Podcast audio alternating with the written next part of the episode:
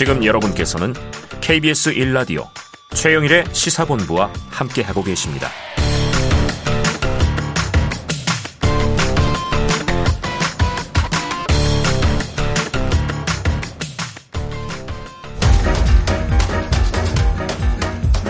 최영일의 시사본부 10분 인터뷰. 네, 어제 정부가 일제 강제동원 피해 배상 해법으로 제3자 변, 변제 방안을 공식화하면서 논란이 커지고 있다. 뭐 일부에서도 다뤘는데요. 자, 윤석열 대통령은 이 배상안에 대해서 한일 양국의 공동 이익과 미래 발전에 부합하는 방안을 모색한 결과다. 이렇게 이제 입장을 냈습니다. 정작 또 일본의 속내는 무엇인가? 자, 이 관련된 자세한 내용을 전문가인 호사카 유지 세종대 교수와 좀 이 이야기 나눠보도록 하겠습니다. 전화로 연결하겠습니다. 자, 교수님 안녕하세요. 예, 안녕하십니까. 예, 오랜만에 연결드립니다. 예, 오랜만입니다. 네네. 예, 이 사안이 아주 큽니다. 지금 예. 정부가 발표한 강제동원 배상 해법. 자, 윤 대통령은 오늘 피해자 입장을 존중하며 한일 공동 이익을 모색한 결과다. 이렇게 자평했는데 교수님 어떻게 보세요? 그 피해자들의 입장을 많이 고려했다 그런 식으로 말씀하셨는데 네. 에, 그거는 조금 아닌 것 같습니다. 어, 예, 예. 왜냐하면 피해자들이 상당히 반발하고 있고요. 네네. 어, 2018년 대부분의 판결은 배상금 어, 위자료 지급이었는데 네. 이번에 배상이라는 부분이 완전 빠졌습니다. 네네. 아, 그래서 해결책에서도 배상이라는 말은 없고 음. 방요금이라고 이야기를 어, 했지 아, 않습니까? 네네네. 어, 실제로 배상이라고 하면 어, 전범 기업이 참여를 해야 되는데 네. 에, 그것도 사실 제외됐습니다. 네. 어, 이러한 입장에서 어 그리고 65년도에 다 끝났다라는 일본 정부의 입장에 맞춰서 음. 어, 한 결과다라는 것을 일본 언론들도 말하고 있기 때문에 65년도 어 청구권 협정에 음. 포함되지 않는 배상을 2018년에 에, 대법원에서 네네. 판결을 한 것인데 네. 에, 피해자들은 에, 이런 식으로 어, 해결책이 아닌 해결책 에, 이러한 생각을 갖고 있어가지고요 네. 대단히 이, 반발하고 있다 어, 그렇게 이해할 수가 있는 것 같습니다. 알겠습니다. 오히려 저 일본 입장을 이제 좀 거둔 것 아니냐. 피해자 존중이라고는 했지만 피해자들은 반발하고 있다. 자, 말씀하신 대로 이제 우리 대법원은 65년 이 국가 간의 이 합의와는 관계없이 개인의 청구권은 소멸되지 않았다. 살아있다. 이렇게 본 거죠.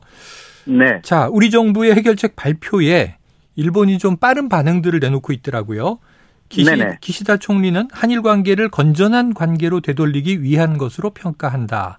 자, 사죄 대신에 과거 담화를 계승한다. 이런 입장을 냈고요. 하야시 외무상, 정부는 민간 기업의 자발적 기여 활동에 특별한 조치를 하진 않을 것이다. 이번 발표를 좀 수용하는 듯한 모습을 보였습니다. 네. 일본의 속내를 좀 어떻게 읽어야 하겠습니까?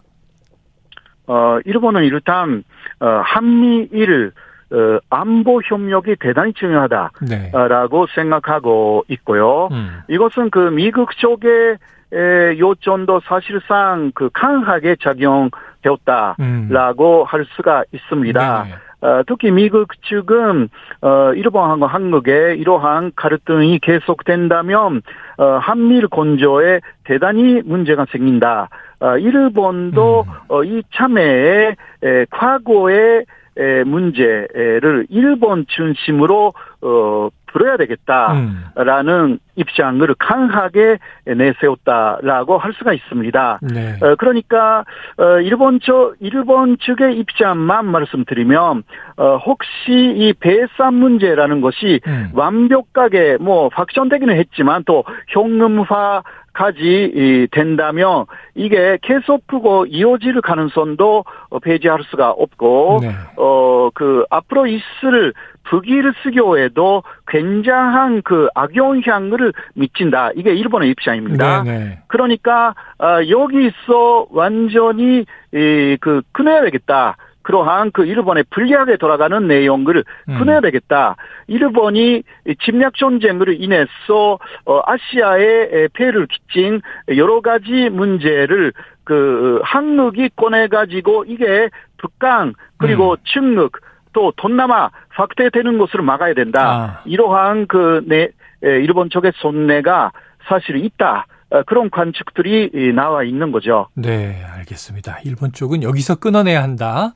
확산되면 네. 앞으로 이 한국만이 아니라 아까 말씀하신 북일 수교 아, 그런 것도 염두에 둘 수 있겠네요. 자, 미국의 이제 입김도 좀 강하게 작용한 것 같고 그렇다면 교수님 지금 일본 언론들의 분위기는 좀 어떤지 어떤 식의 보도들이 많은지 좀 정리해 주신다면요. 아, 예.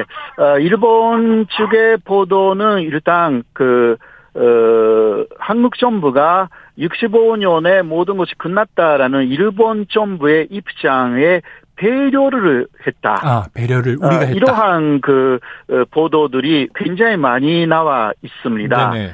어, 특히 하야시 외상이 이번에 한국이 내놓은 그 해결책은 음. 그 어, 일본 정부의 입장하고 모순이 되지 않는다. 아. 이렇게 이야기를 했지 않습니까? 네네. 이게 모순이 되지 않는다라는 것은 65년도에 다 끝났다라는 일본 정부의 입장을 음. 한국 정부가 수용했다라는 뜻이거든요. 네네. 그러니까 이러한 하야시 외상의 담화를 어, 더 인용하면서 음. 어, 한국 정부가 어, 일본의 입장에 배려했다.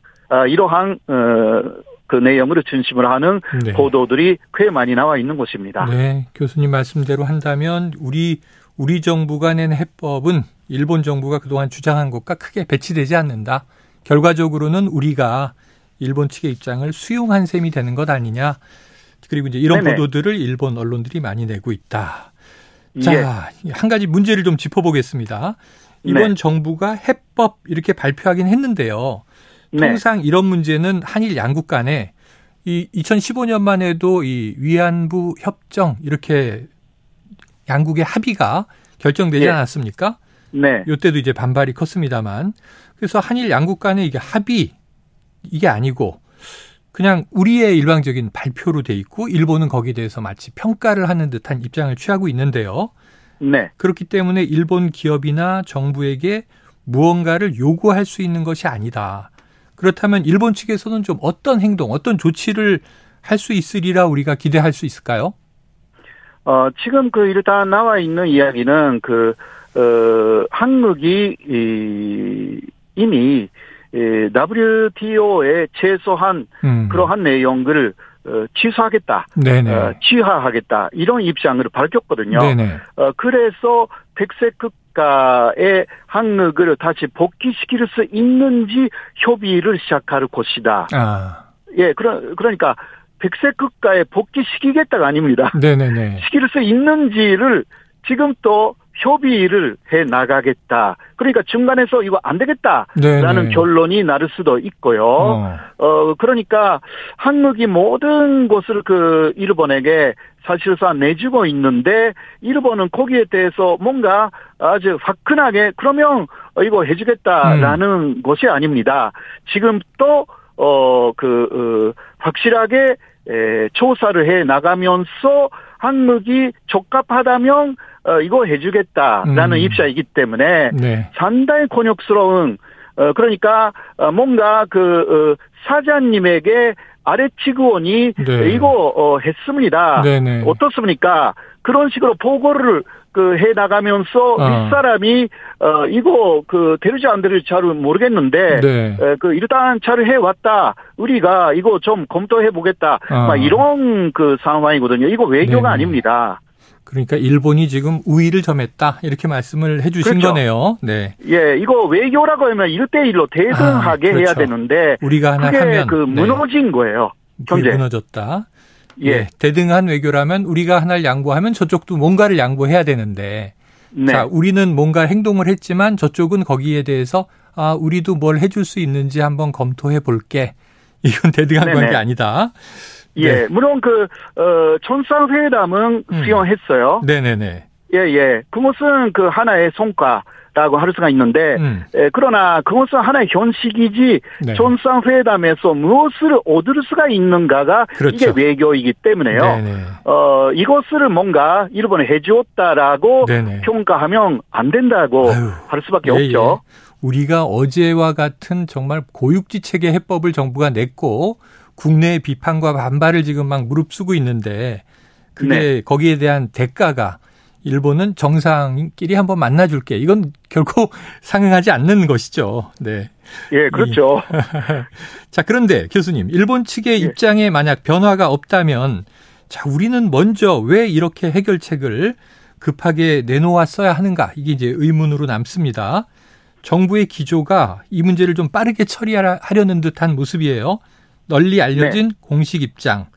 경제 문제 외에도 혹시 윤 예. 대통령 입장에서 기대하거나 얻을 수 있는 것이 있을까? 있다면 무엇일까? 궁금해집니다. 예, 이것은 그, 예, 일단 그, 현재 한국 정부는 한미일 건조를 강화해야만이 일본, 어, 그 한국의 경제적인 이익이라든가, 음. 어, 기술적인 이익이라든가, 또 안보 면에 있어서의 이익이라든가, 네. 이런 모든 것이 올 수 있다라는 사상을 갖고 계시는 분들이, 어. 예, 그 지금 현 정권에 상당히 많이 포진되어 있다. 네네. 아, 그렇게 좀 간축되는데요. 아하. 그러나 그러한 한미일 건조를 특히 에, 군사 안보 쪽으로 강화 어, 해달라라는 것은 미국이 미국하고 일본의 입장이라고 음. 할 수가 있는데요. 네네. 그렇게 하면 할수록 반대편에 서 있는 러시아, 어, 북한, 중국 어, 이러한 나라들은 어, 대립 각을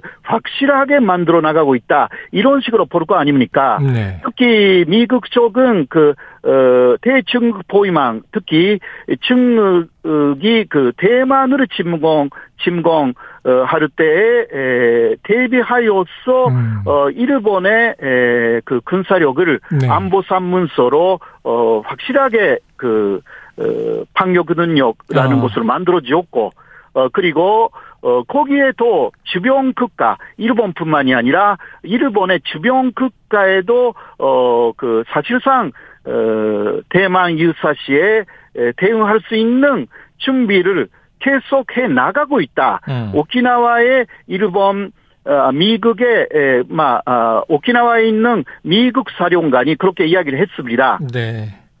이러한 부분이 이, 그, 굉장히 그, 우리로서는 사실상 압박으로 다가오는 부분인데요. 음.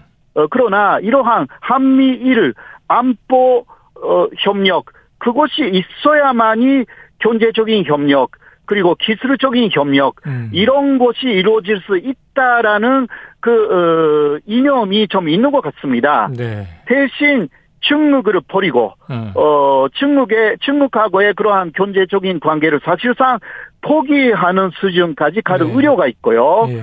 어, 또, 어, 그, 우크라이나에서 일어나고 있는 그러한 상황이 우리 한반도에도 일어날 수 있는 아. 그러한, 어, 그 안보적인 위험성도, 어, 안게 되는 셈입니다. 네, 네. 자, 지금 여러 가지 국제 정세 또 국가 간의 상황들이 여기에 엮여 있다. 지금 말씀하신 것처럼 뭐 바이든 대통령도 바로 반응을 이 미국 시간으로는 늦은 밤에 냈는데요. 획기적인 협력과 파트너십에 신기원을 열었다. 그러니까 새로운 장을 열었다. 이렇게 이제 환영하는 입장을 밝혔습니다. 네. 말씀하신 대로 우리는 뭐 WTO 분쟁 해결 절차를 먼저 중단하고 화이트리스트에 올라가는 것도 검토 시작 단계다라고 말씀하셨는데 네. 자, 이런 상황이 이제 벌어졌다면 앞으로 이제 지소미아 있고요. 한일 간의 네. 정보 협력 또 후쿠시마 오염수 문제도 있고요. 한일 네. 관계에 산적한 문제가 많은데 네. 지금 어떤 영향을 미칠 것으로 예상하세요? 예, 그래서 기본적으로 어 한일 간의 에, 그 갈등이라는 것을 어 그 키우지 않는 방향으로 계속 갈 것 같습니다. 음, 어 사실상 그 어, G7 그 5월에 G7이 네네. 히로시마에서 있지 않습니까? 이게 일본 키시다 총리가 그 위장이 되기 때문에요. 음. 거기에 윤석열 대통령이 아마 초점될 것입니다. 네네. 어, 그래서 오염수 반유도 그 이전에는 하지 않을 거라고 저는 보고 있거든요. 네네. 그 이후에 그러나 오염수 반유 이것은요 IAEA도 그 단계마다 이것은 출시 해야 되는 상당히 복잡한 문제를 내포하고 있다고 정확하게 이야기를 하고 있거든요. 네, 이러한 부분에서 어 한국은 이런 기조로 간다면 일본에 대해서 어 뭐라고 어 말하지 않게 될 것이 아닌가 아, 그렇게 에, 그 보여지는데요. 네네. 어그 사실상 어, 어, 오염수 문제는 굉장히 큰 문제입니다. 네네. 네, 그러나 그 바로 옆에 있고요, 우리가. 음. 어, 거기서 그 낚이는 물고기들이 금방금방 우리에게 오를 수도 있고, 음. 일본은 이러한 상황에서 그 다음에, 에, 지금 그, 우리는 후쿠시마라든가 거기 중심에 음. 여덟 개 정도의 현에서 오는 수산물을 완전 네. 금수하고 있지 않습니까? 네네. 금, 수입 금지하고 있는데 그거 네. 아마 풀어줄 가능성도 있거든요. 아하. 일본이 그것을 그 요구해 올 것입니다. 음. 거기에 대해서 우리 못한다라고 할 수가 있는지 이러한 문제들이 산적되어 있습니다. 사실. 알겠습니다.